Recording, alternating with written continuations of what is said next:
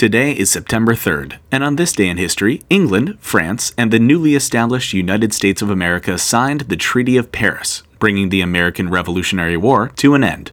In October of 1781, Cornwallis surrendered at Yorktown, the final major battle of the Revolutionary War, and a great victory for the United States. But that didn't mean the war was over. There was still plenty to do, and peace negotiations stretched on for nearly 2 more years. To facilitate peace, the United States sent a committee to negotiate with the British alongside the French, a committee that included Founding Fathers Benjamin Franklin, John Adams, and John Jay. The original plan was for the United States and France to present a united front against the British during negotiations, but both the British and the Americans quickly realized that they could make a better deal if they worked on a treaty together. The treaty itself was shockingly generous for the United States.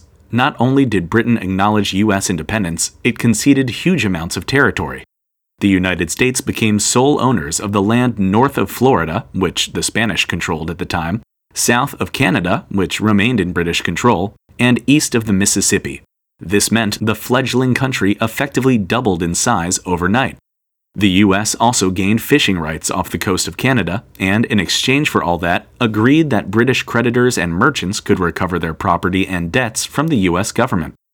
That may have sounded one-sided, but it was actually a win-win for both sides. The U.S. gained full autonomy over a huge portion of the country, opening up new land for hunting, trapping, farming, and more. And when U.S. merchants needed to sell the goods they got from all this new territory, they naturally turned to the British, providing England with a giant new market to profit from. And that's what happened on this day in history.